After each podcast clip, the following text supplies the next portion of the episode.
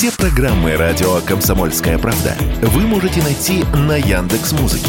Ищите раздел вашей любимой передачи и подписывайтесь, чтобы не пропустить новый выпуск. Радио КП на Яндекс Музыке. Это удобно, просто и всегда интересно.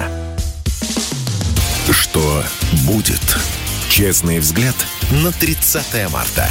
За происходящим наблюдают Игорь Виттель и Иван Панкин. Здравствуйте, друзья. В студии радио «Комсомольская правда». Как всегда, Иван Панкин и Игорь Виттель. Мы вас приветствуем с радостью. Здравствуйте, здравствуйте. На канале радио «Комсомольская правда» в YouTube идет прямая видеотрансляция. На канал обязательно подпишитесь, лайк поставьте.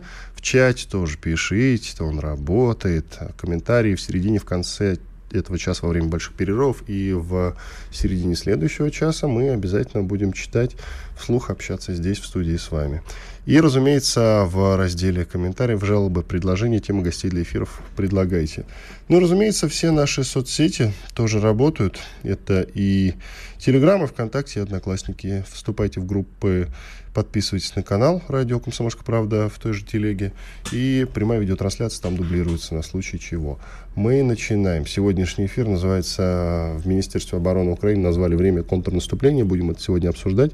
Вот, кстати, Игорь Виттель мне только что перед перед, началом программы сказал, что он вообще считает, что это пока что только в бросике, хотя сам Резников, Резников это министр обороны, там я уточню для тех, кто не знает, есть Залужный, это главком, главнокомандующий ВСУ, а есть и Резников, это министр обороны. Куча народу вообще. Им лишь бы кому деньги платить. В самом а деле. Э, кто такой Резников? Не в смысле, кто он по званию, а кто такой Резников, чтобы верить его словам. А министр обороны вполне может заниматься вбросами, тянуть сейчас время в ожидании. Ну, Зеленский же сказал, что у нас типа есть прекрасные договоренности по патриотам, а самих патриотов нету. С одной стороны. С другой стороны, вот сейчас комиссия МГТ была на Запорожской АЭС, и тоже там факты обстрелов подтверждают чуть ли не хаймарсами. А на, по, вот по Мелитополю был произведен удар, говорят, что да, опять видели этот самый GLMCD, или как он называется. GLMCD, да. А это да, значит... Это снаряды. Угу. А это значит, что нам на этом направлении, значит, тогда надо отодвигать, потому что у хаймарсов до поправь меня, если я не прав, 70 километров дальность, а вот у этих GMLCD 150. Это значит, что нам хотя бы наши склады, наше обеспечение надо отодвигать подальше от линии фронта. И э, тут тоже возникает вопрос, а может быть еще и как бы поскольку да, тяжелые могут быть применены бомбы, говорят, что там э, получили э, тяжелые авиационные бомбы украинцы, вот, то тут еще возникает вопрос, а, собственно, насколько подземные склады могут быть эффективны, потому что там, если бомбы не самые тяжелые, то вполне склады могут под землей работать, а если тяжелые авиационные бомбы, э, которые в Америке достаточно распространены, и они их передадут украинцам, то тогда это уже возникает вопрос о том, что действительно проблемы с коммуникациями будут. Вот тут, с одной стороны, не знаешь. Но с другой стороны, э, полно было бросов. Ты, если ты видел вчера скопление техники. Да, очень много. Ну, по оценкам военных специалистов, бригада. А некоторые злые языки говорят, а вовсе это как бы просто фотографии туда, туда-сюда возят, номера одни и те же, и вообще как бы это все создает, создается только впечатление. Вот тут и гадай. Но я надеюсь, что у нас генштаб не гадает, а знает все, что происходит. Вот мы с тобой гадаем. Так, что касается бригады, это от 1000 до 4000 человек, насколько я могу судить. Далее, дальность Хаймерс, ты спросил, на самом деле, там от 15 до 85, кажется, километров у него а, дальность. И еще уточню, по словам Резникова, министра обороны Украины, он сказал, что это апрель-май. Они готовятся к контрнаступлению по нескольким направлениям. Сегодня с военным экспертом будем обсуждать, каким ну, направлениям примерно они могут готовить да, вот эти свои понятно, контратаки. Что, понятно, что апрель-май, потому что ждут, когда кончится распутица. Это в любом случае. Но тут же возникает вопрос, распутица кончится, а если у них нет по... обещанных поставок вооружений в полном А если май дождливый будет? а если май будет дождливый, да. А если бабушка окажется дедушкой, то, в общем, э, тут много различных вариантов. Поэтому, э, с одной стороны, так э, рассуждая логически, Украине сейчас нужно действительно контрнаступление, им нужна одна победа, потому что иначе, ну вот, каждый день уже, куда ни глянешь, везде э, э, даже Зеленский уже говорит, что если нам перестанут помогать, победы мы никакой не увидим, как своих ушей. Им сейчас нужно хоть что-то показать для того, чтобы а, можно было сказать их покровителям, ну дайте еще. Вот видите, мы героически отстаиваем. Мы последний рубеж Европы перед русскими орками. Вот это вот все можно, конечно, продавать, но до определенной степени. Во-первых, э, пока у Запада у самих есть вооружение, а во-вторых, до тех пор, пока ты показываешь хоть действительно, что что-то делаешь. В принципе, э, ежели в ближайшее время не увидит контрнаступление, у Запада будет, с одной стороны, ну что, не наступили, значит, мы вам ничего больше не дадим. А с другой стороны, они могут задуматься, а если не дадим, все, Украина проиграет, а дальше-то что? Вот я, понимаешь, открываю сегодня CNN, да как ты думаешь, что я вижу? Ну, сайт ну, CNN. Да, нет, ну вот прямо, прямо. Ну, что-то на морде там Что какой-то на меня с экрана смотрит? Лицо Зеленский? Владим... Нет, лицо Владимира Владимировича Путина, О. и написано, что русский ядерный шантаж оказался потрясающим успехом для Путина. Ну, как видишь, смотри, что касается контрнаступления. Они говорят по, про контрнаступление, блеф может заключаться и в этом, а блеф может заключаться в другом. Может, никакого конкретного контрнаступления им не нужно делать. Они будут делать ставку сейчас вести потихоньку боевые действия какие-никакие, и за тот же Бахмут, и делать э, вот основной упор на а, какие-то, ну, террористические акты, а-ля Брянск. А ты ну, знаешь, кстати... а Крымский мост. Ты знаешь, чем в этот момент занята американская власть? Они э, решили снять э, разрешение на войну с Хусейном. Чего? Еще раз. Ну, значит, э, до тех пор действует э, решение американского конгресса по спецполномочиям на войну с Ираком, вот, который никто не отменял. И прикрываясь вот этим решением, между прочим, США развязывали войны дальше на Ближнем Востоке, в том числе и в Афганистане. Вот сейчас они решили официально убрать это. И, э, как пошутил один коллега, говорит, Байден, видимо, сейчас себя провозгласит победителем Хусейна. Насчет Хусейна и Ирака, о, э, Пул номер три, телеграм-канал, да. Дима Смирнов его делает, наш э, коллега, он в свое время работал в «Комсомольской правде» и в президентском пуле. Сейчас делает телеграм-канал Пул номер три. Да, Друзья, он об этом писал. Вот э, буквально что ли, вчера он выложил интересную заметку, нашел где-то видео с интервью экс-командующего вооруженными силами НАТО в Европе генералом Уэсли Кларком. И тот рассказывает в 2007 году о внешней политике США. А, значит, я немножко процитирую, довольно большой пост, но очень интересный. Итак, Сразу после 11 сентября первого года, примерно через 10 дней после 11 сентября, я прошел через Пентагон и увидел министра обороны Рамсфелда и замминистра обороны секретаря Вулфовица. Я спустился вниз, просто поздоровался с некоторыми людьми из Объединенного штаба, которые раньше работали на меня. Один из генералов позвонил мне и сказал, «Сэр, вы должны зайти и поговорить со мной на секундочку». Я сказал, «Ну вы слишком заняты». Он ответил, нет, нет, мы приняли решение о войне с Ираком. Это было примерно 20 сентября. Я спросил, почему мы собираемся воевать с Ираком. Он сказал, я не знаю, я думаю, они не знают, чем еще заняться. Так я спросил, они нашли какую-то информацию, связывающую Саддама с Аль-Каидой? Он ответил, нет, нет, ничего нового. Они просто приняли решение о войне с Ираком. Я думаю, как если бы мы не знали, что делать с террористами. Но у нас хорошие вооруженные силы, и мы можем уничтожать правительство. Пост ну, довольно обширный, там еще много читать, я основное. Да, я читал.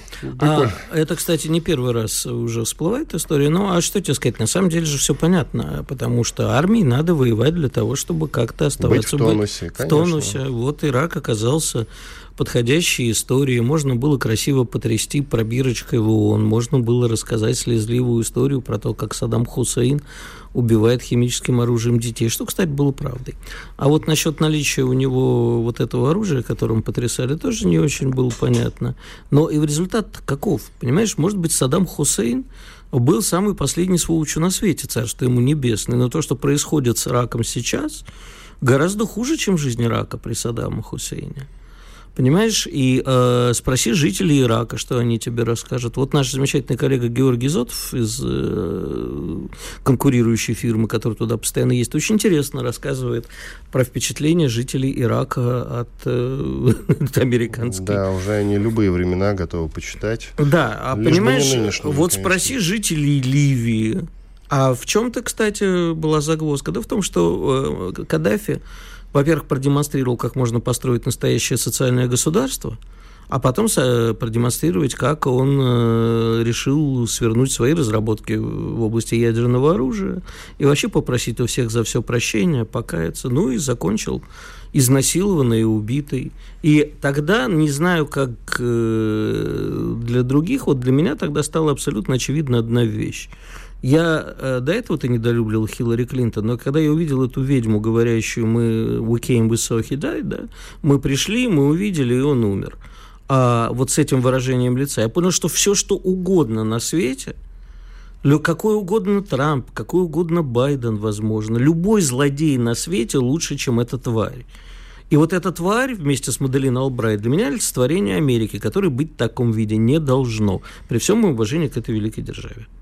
Вот это важный момент. Посмотри, знаешь, э, была такая замечательная книга э, «Посмотри в глаза чудовищ» если ты... Нет, я не знаю. Ну, вот есть прекрасный фантастический роман «Посмотри в глаза чудовища». Вот угу. это называется «Посмотри в глаза чудовища». Ну, посмотрели. И один из представителей этой великой э, державы, Джо Байден, принял участие в саммите за демократию по видеосвязи. Там же и Никол Пашинян, тоже премьер-министр Армении, принял участие в этом самом пленарном заседании. Это уже второй саммит за демократию. Он проходит в режиме, как я сказал, видеоконференц-связи, инициирован Байденом. И интересный момент, что Армения, ну, в лице Никола Пашиняна, воздержалась от поддержки пункта по Украине в, этом самом, в этой самой декларации саммита за демократию. Ну, чуть попозже еще это развернем, эту новость. Панкин и Виттель с вами. Спорткп.ру О спорте, как о жизни. Что будет? Честный взгляд на 30 марта. За происходящим наблюдают Игорь Виттель и Иван Панкин.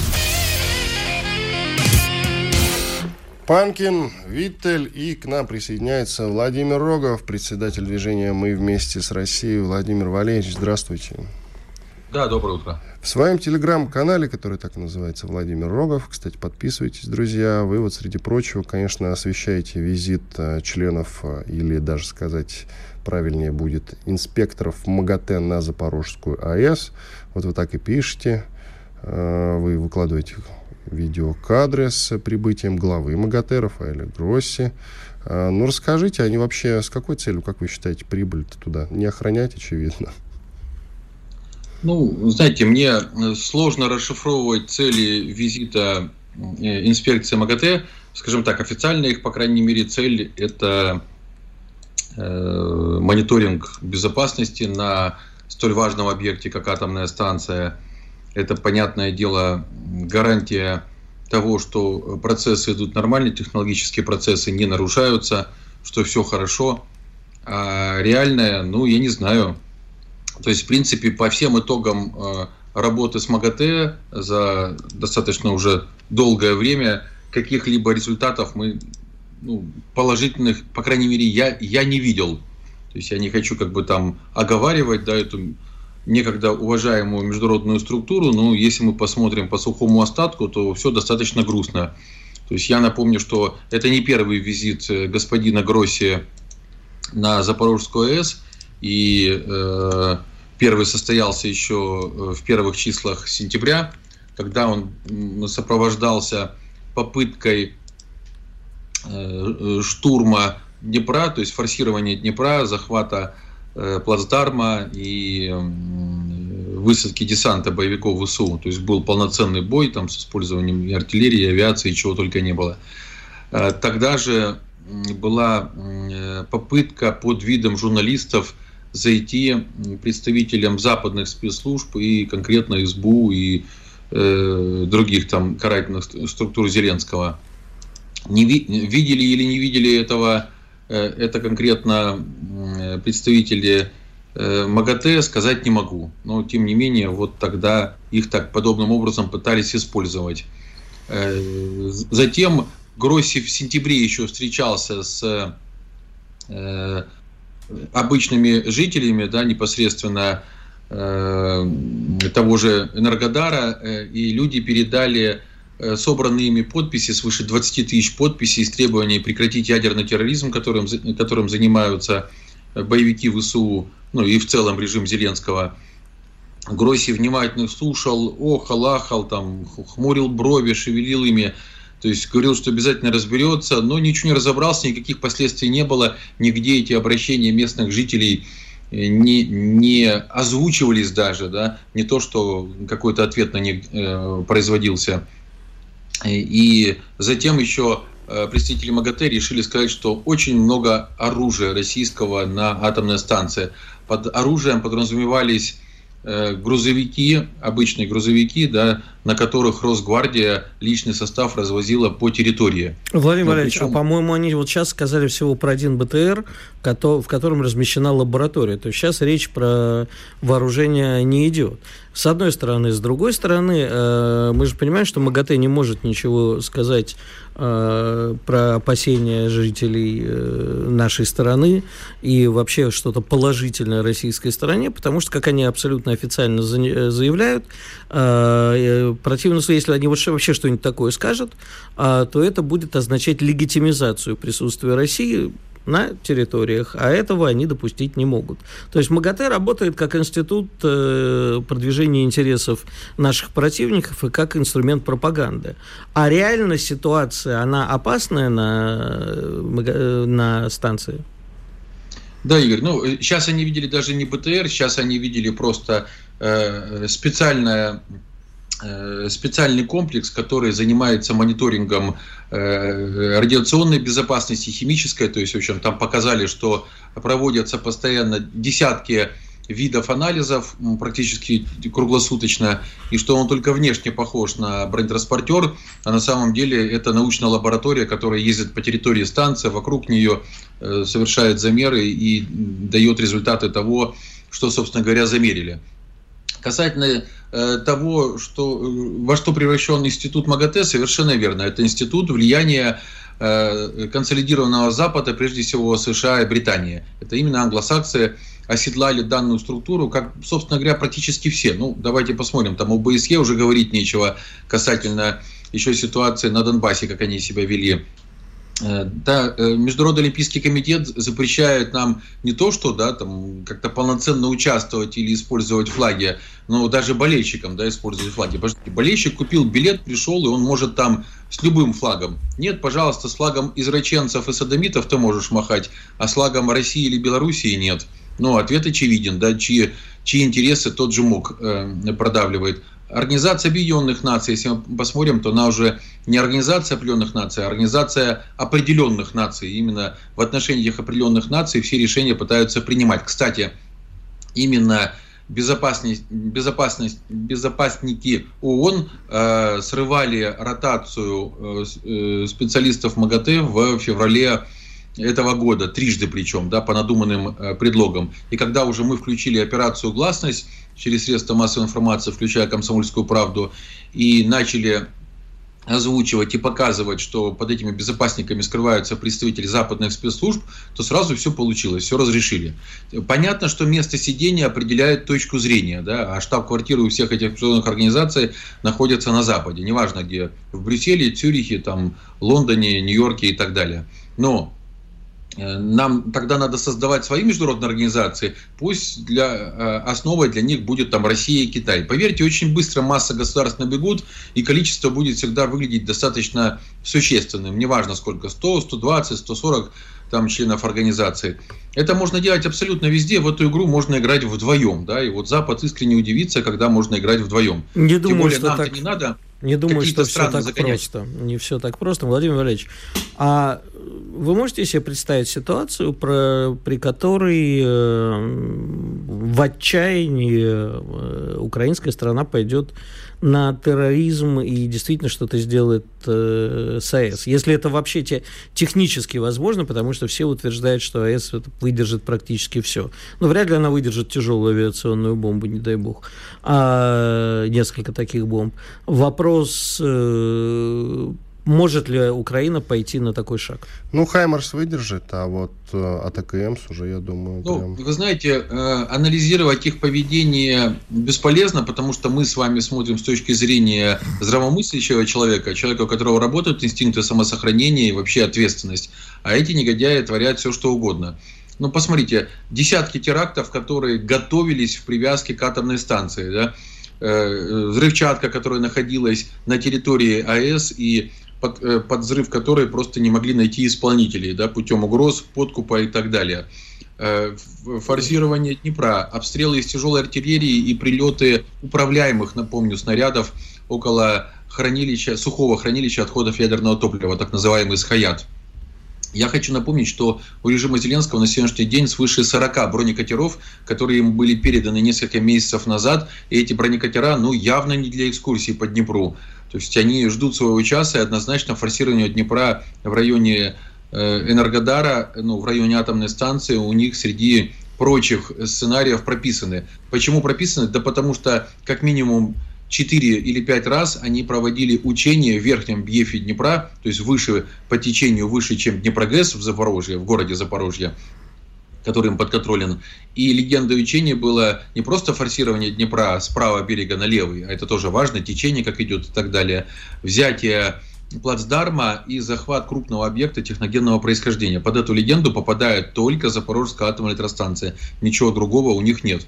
Обратите внимание, ну, если мы посмотрим на э, э, действия, то мы увидим, что Зеленский побывал сначала в городе Запорожье, в котором его ненавидят, он прекрасно знает, поэтому избегает посещения моего родного города, на протяж... избегал на протяжении там, полугода.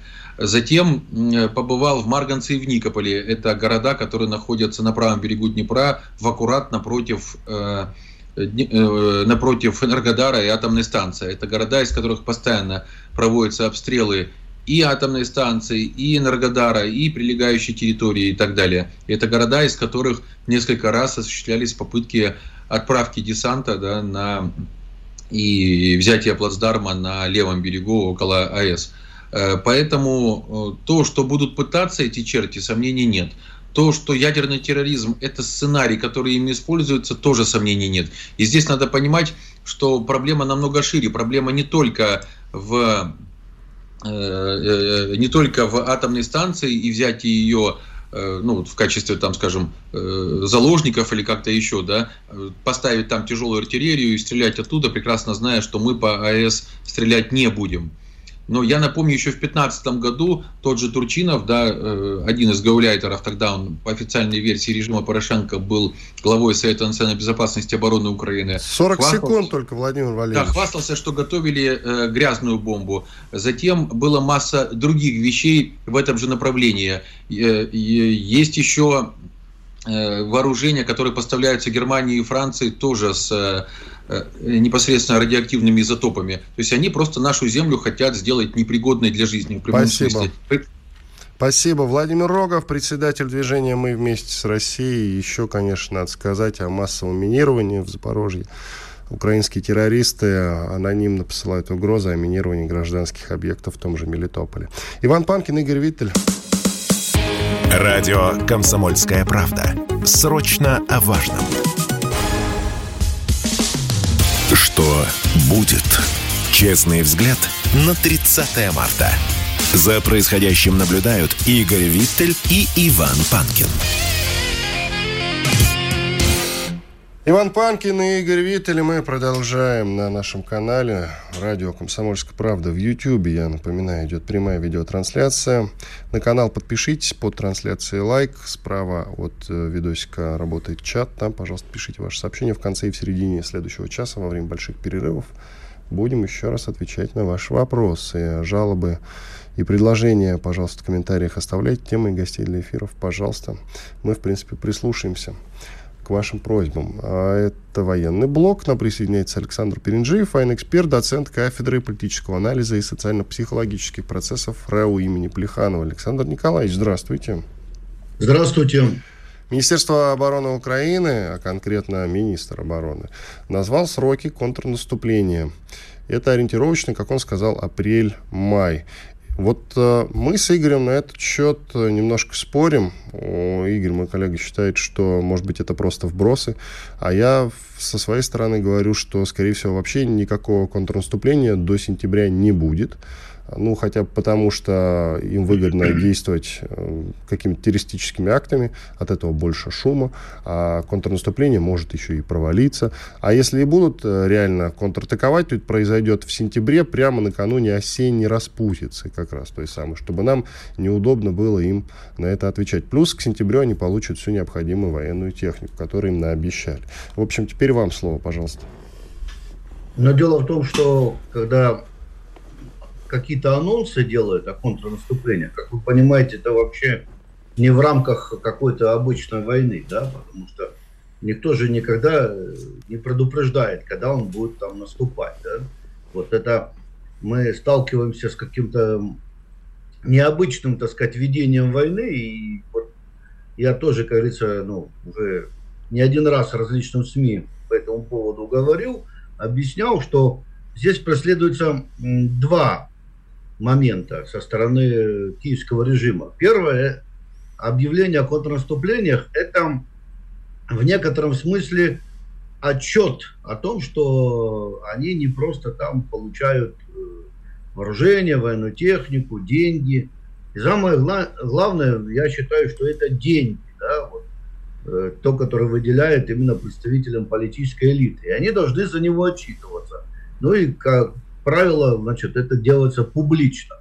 Вот. А второй момент, опять же, если они не будут говорить о контрнаступлениях, а э, на Западе этот момент все время муссируется, да, Э, и такие, знаете, идут позывы, назовем так, Запада, что типа мы там можем, ну, я имею в виду именно прежде всего США, конечно, что мы там можем прекратить поставки вооружений, а кто будет платить за эти поставки, как-то вот уже там эта тема муссируется, да, вот, ну, я тут мимоходом скажу, тут Польша уже, например, э, то, что поставила оружие Украине, выставила счет Европейскому Союзу. Понимаете? То есть они считают, что Украина не в состоянии платить, а вот Европейский Союз им обязан заплатить. То есть там уже начинается вот такое движение по поводу того, за чей счет, как говорится, вот этой все поставки.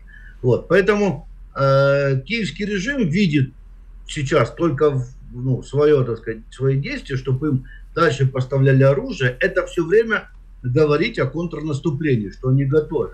Вот, тогда э, они будут знать, что будет поставляться вооружение, военная техника и, главное, еще раз подчеркну, деньги киевской э, ну, политической элите, скажем. Александр, ну, э, скажем так, контрнаступлением, контрнаступлением, но некие вооружения все-таки появляются э, у Украины. Сейчас вот мы долго говорили про G, сна, ракеты GIL... GLCDB, это снаряды. GLCDB, да, снаряды, которые обладают большей дальностью, чем Хаймарс. И, соответственно, ну, вот э, некоторые эксперты говорят о том, что тогда приходится э, более вглубь отодвигать э, снабжение, склады и так далее. То есть э, новую линию такую устраивать обороны. А все равно как бы их новое вооружение влияет на положение дел э, на СВО э, что мы можем противопоставить и что из того, что они получают реально, а что является такими вербальными интервенциями, ну, как вчера Зеленский сказал, что да, у нас отличные договоренности по патриотам, но самих патриотов нет. Ну, имеется в виду, да, ПВО, патриота вовсе ну, не... я понял. Нет, это да. просто Иван так и развеселился, что... Они патриот называются, ну, потому что, а ты говоришь патриот. Ну, по-русски-то патриоты, да. Ни патриотов, ни патриотов да, нету, да. Где-то ракетные комплексы там. Вот, ну, во-первых, э, конечно, дальность оружия это все-таки не контрнаступление, но это, конечно, опасность, да. Вот, и то, что там отодвигать, это даже не эксперты, это уже наши официальные лица говорят об этом, начиная с первого лица, так сказать, государства.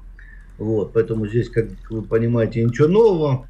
Вот, э, я вам так скажу, конечно, противопоставить здесь можно, на мой взгляд, только одно. Это уничтожение всего того, что там стреляет далеко по нам. Да?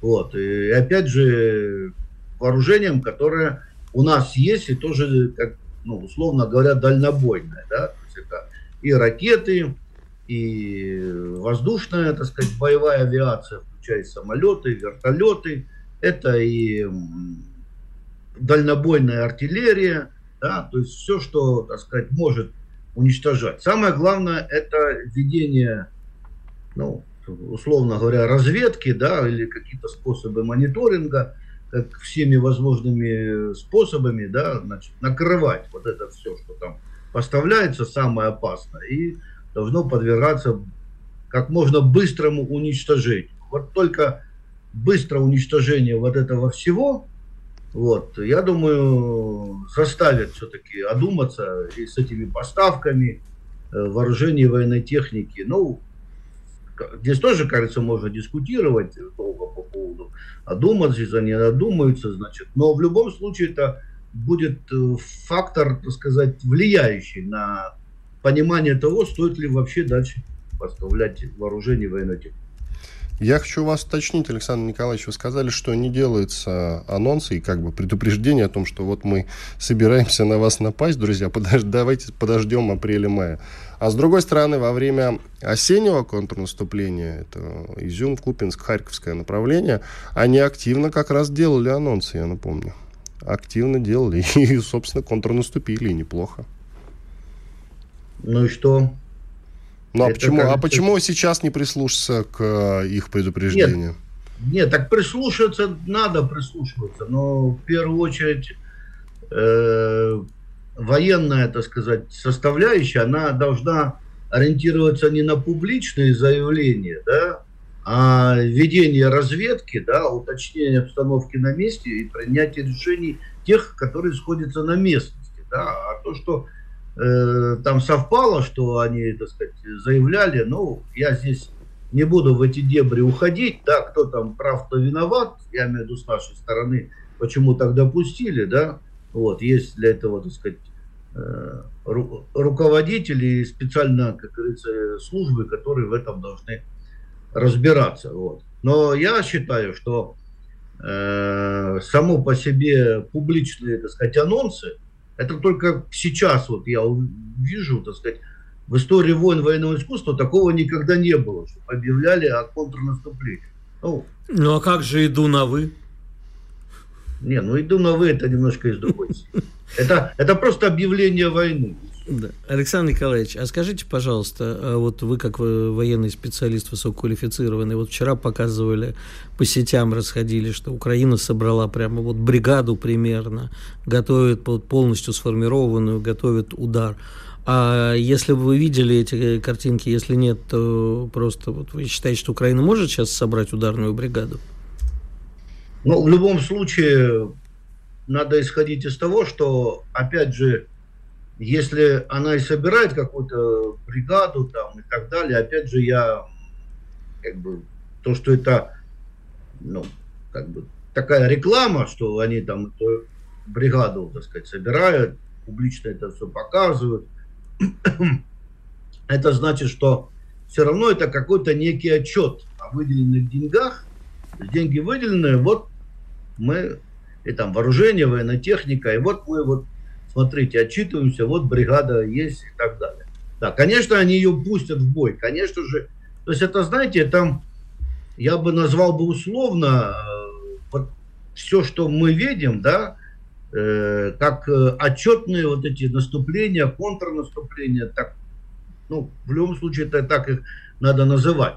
И, конечно, конечно, когда они об этом публично заявляют, конечно, они будут наступать, то есть бросать говорится, в бой. Не, не важно с каким результатом, ну, конечно, они надеются на положительный результат, безусловно, вот, но даже если будет отрицательный результат, все равно, как бы, ну, как говорится, у них, наверное, так есть. Результат, э, он, любой результат хорош только для того, что дальше и дальше будут снова вооружение, военная техника и деньги.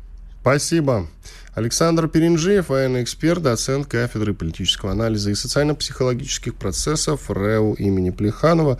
Мы сейчас уйдем на небольшой перерыв. После полезной рекламы и хороших новостей продолжим. Я напомню, что с вами Иван Панкин и Игорь Виттель. Единственный момент, который мы сегодня озвучили, а он является прецедентом, это Словакия передала режиму Зеленского истребители МиГ-29. В чем серьезность прецедента? Ведь это наши самолеты, а экспортные контракты запрещают передачу вооружения третьим сторонам. Ну что ж, ходим на перерыв. Радио «Комсомольская правда». Мы быстрее телеграм-каналов. Что будет? Честный взгляд на 30 марта. За происходящим наблюдают Игорь Виттель и Иван Панкин. Иван Панкин, Игорь Виттель. Мы переходим к другим темам. Американская газета «Политико» пишет, что Россия держала верх над США в отношениях со странами Африки и Азии. Ну, примерно понятно, почему она об этом пишет. Два достаточно успешных тура совершил по Африке наш министр иностранных дел Сергей Лавров. И в этой связи я предлагаю сейчас с Игорем поговорить вот о чем. Ты же говорил недавно, что вся Африка, считай, ходит под Китаем а далеко не под нами. Но что-то в тексте газеты «Политико» я ни слова про Китай не вижу. Ну, потому что э, это твое любимое издание, а не мое. Как скажем так. Хорошо, хорошо выкрутились. А, они очень разнообразные, я имею в виду авторы газеты «Политиков». В данном случае я с ними э, отчасти только согласен. Да, у нас там есть военные э, успехи в плане того, что, ну, в том же Мали, там, Центральная Африканская Республика, наши ЧВК, они оказывают Э, правительством этих стран э, военную и политическую поддержку. Это так. И Южную Африку не забывай. Там сложнее. Там, э, скажем сложнее, так... Сложнее, но она и в БРИКС входит. Оно входит в БРИКС, но одновременно они... Вот, МУС они поддерживают. Оппози... Ну, они давно в МУСе что делают? В Южной Африке очень сильно, в ней очень сильна оппозиция, и они крайне противороссийски настроен, антироссийский. МУС а, это Международный уголовный суд, тот да, самый. наш Мусик. Да-да, ну, Мусик. Ну, ласково звать Мусиком, чтобы не воспринимать его серьезно.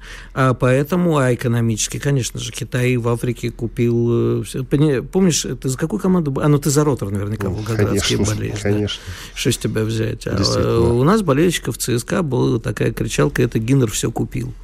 Э, вот можно кричать про Китай, Си Цзиньпинь там все купил. Вообще, как бы «Зенит» все купил, как известно. Нет, ну, была у нас и такая кричалка. Я другие наши кричалки в силу их нецензурности в эфире кричать не буду, но все равно команда... Большой театр любит кто-то, а я люблю команду «Ротор». Ну, давай, продолжай.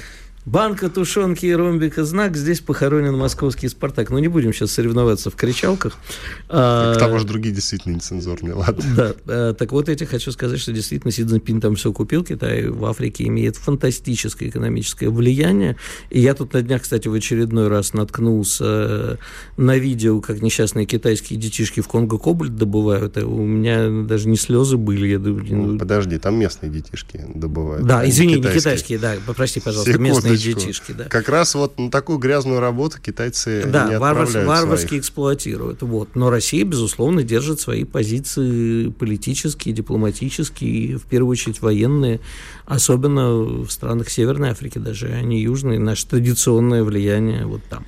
А, вместе с арабским миром. Поэтому, да, и слушай, ну я же уже сегодня говорил, что и CNN пишет, что Путин выигрывает, и в, ну, они пишут ядерный шантаж, но что они другое могут написать. То есть, да, начинают понимать, и вот мы с тобой сколько за эти дни упоминали э, заявление, кстати, кстати, тут же у нас на днях сто лет дедушке Киссинджеру, а дедушка Киссинджер сейчас вот прямо активно продолжает высказываться, и, в общем, он же автор той идеи что нужно как бы Китай поженить с Америкой против России, которая в свое время действительно сработала в 70-е годы. Ну и сейчас он говорит, что мы Юрому все это самое. Мы находимся на пороге большой холодной войны, которая будет жестче, чем та, которую мы знаем, э, собственно, по да, потому событиям что... где-то порядка 50-летней давности. И да, он правильно говорит, главное отличие это. Советский Союз был несопоставив экономически с Соединенными Штатами в 70-е годы. А Китай не просто сопоставим, а круче. Ты только не уточнил, на всякий случай. Э, Киссинджер говорит, что сейчас э, готовится большая как раз холодная война между США и Китаем именно.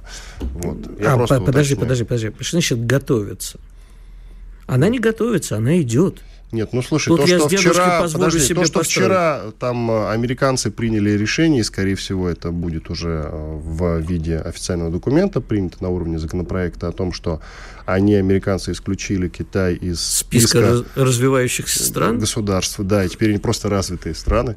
Вот, на самом деле это лишает Китай э, каких-то преференций, да? дешевых кредитов, льгот и так далее. Китаю не нужны дешевые кредиты. Ну, я просто говорю, что теперь они обойдутся как без этого. Это, конечно, реакция на визит Си Цзиньпиня в Москву, безусловно. Да. Я только одно объяснение. Я только ни одного не понимаю. Все, что произошло в Москве, было очевидно и достаточно давно.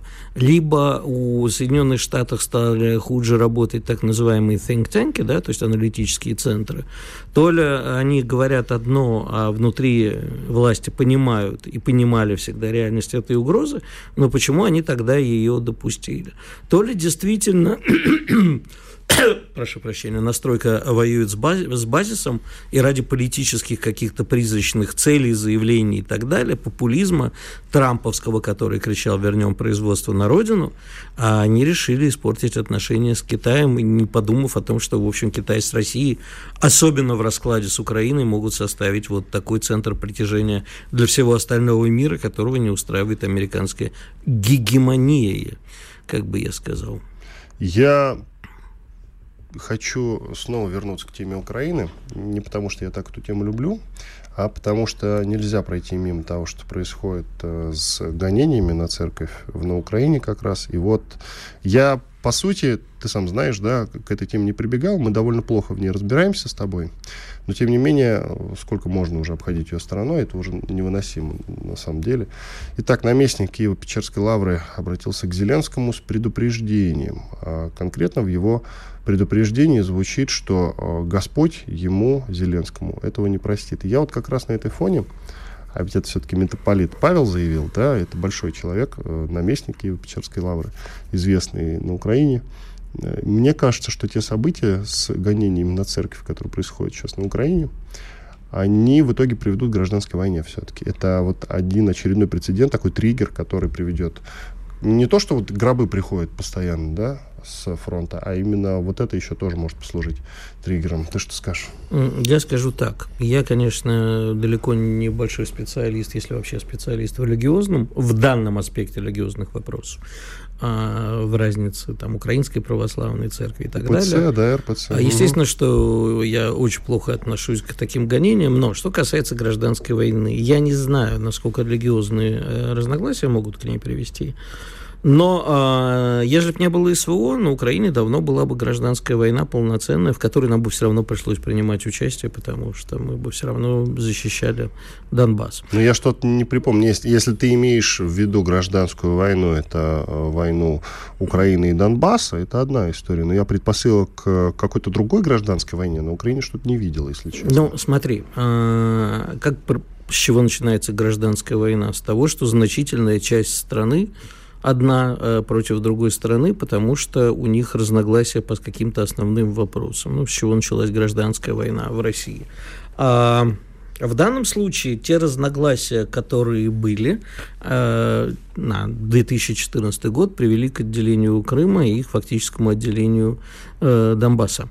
А вот это была гражданская война. Сейчас, после 24 февраля, Украина, э, оставшаяся Украина достаточно монолитна, но, безусловно, огромное количество недовольных там есть. Но для того, чтобы началась гражданская война, они должны э, взяться за оружие, во-первых, а во-вторых, предложить абсолютно другой э, путь развития Украины не просто взяться за оружие, а быть способными сопротивляться э, очень сильно развитым э, спецслужбам и армии, да, которая будет выступать против них, потому что когда во время войны одна часть страны берет в руки оружие и наносит удар в спину другой страны, ну, в принципе, это же всегда считается предательством. Ну, вспомним нашу историю там с Брестским миром, вот вся эта история, да, о чем можно поговорить, о роли большевиков в Первой мировой войне и чем это закончилось, и нужно ли было так поступать. А поэтому, да, воз, безусловно, на Украине есть достаточно значительное число людей, которые не разделяют нынешнюю политику Украины. Другое дело, что и Россия на Украине они тоже не хотят. Ну вот, исходя из Поэтому, этого, надо да, но в какой-то момент, когда ты прав, вот солдатские гробы, а, я думаю, в еще большем количестве в, в совокупности с тем, что у Украины не будет никакого вида на победу, да, можно достаточно долго, а я вот наблюдаю за украинскими средствами массовой информации и соцсетями, конечно, они формируют абсолютно другую картину мира, фантастическую, но в которую часть населения Украины верит. Но вот ежели вот в этом э, картине мира вдруг, знаешь, как э, очаг э, в коморке папы Карла, если его порвать и увидеть другую картину, то тогда возможны разные варианты, потому что люди, есть и те, кто сейчас абсолютно не верит сводкам с фронтов, и есть те, кто абсолютно недовольны Зеленским. Но другое дело, что, понимаешь, революционный пыл Украины несколько затих, потому что они понимают, ну, не Зеленский, так какой-нибудь Коломойский или Арестович или кто-то еще, все эти рожи уже Украине давно обрыдли, оста, ну, ты сам понимаешь, осточертели, мягко говоря. Да, и, никак, и никакого перспективы на улучшение жизни они не видят. Если только вот э, Россия, с которой теперь, значит, после 24 февраля они тоже далеко не все хотят э, находиться в зависимости. Я не так давно записал интервью с бывшим сотрудником СБУ, Службы безопасности Украины, по имени Василий Прозоров. Это интервью есть на нашем канале «Радио Комсомольская правда» в, в. Э, программа называется «Диалоги». Посмотрите обязательно, я к чему это все говорю. Среди прочего, я, конечно, задавал вопрос про конфликт Залужного, главкома ВСУ, с Зеленским, насколько это все серьезно. И, в принципе, будет ли там какая-то гражданская война, как ему кажется. Все-таки человек осведомленный и очень. Он сказал, не надейтесь на это. Не надейтесь. Вот так. Но это просто вот к слову. Иван Панкин, Игорь Виттель. Сейчас у нас большой перерыв. Ответим на вопросы, которые вы нам пишете в чате YouTube. Ну и вернемся в начале следующего часа. Чтобы получать еще больше информации и эксклюзивных материалов, присоединяйтесь к радио «Комсомольская правда» в соцсетях. В отечественных социальных сетях. Смотрите новые выпуски на Рутьюбе, читайте телеграм-канал, добавляйтесь в друзья ВКонтакте, подписывайтесь, смотрите и слушайте – Радио «Комсомольская правда». Самая оперативная и проверенная информация в эфире и соцсетях.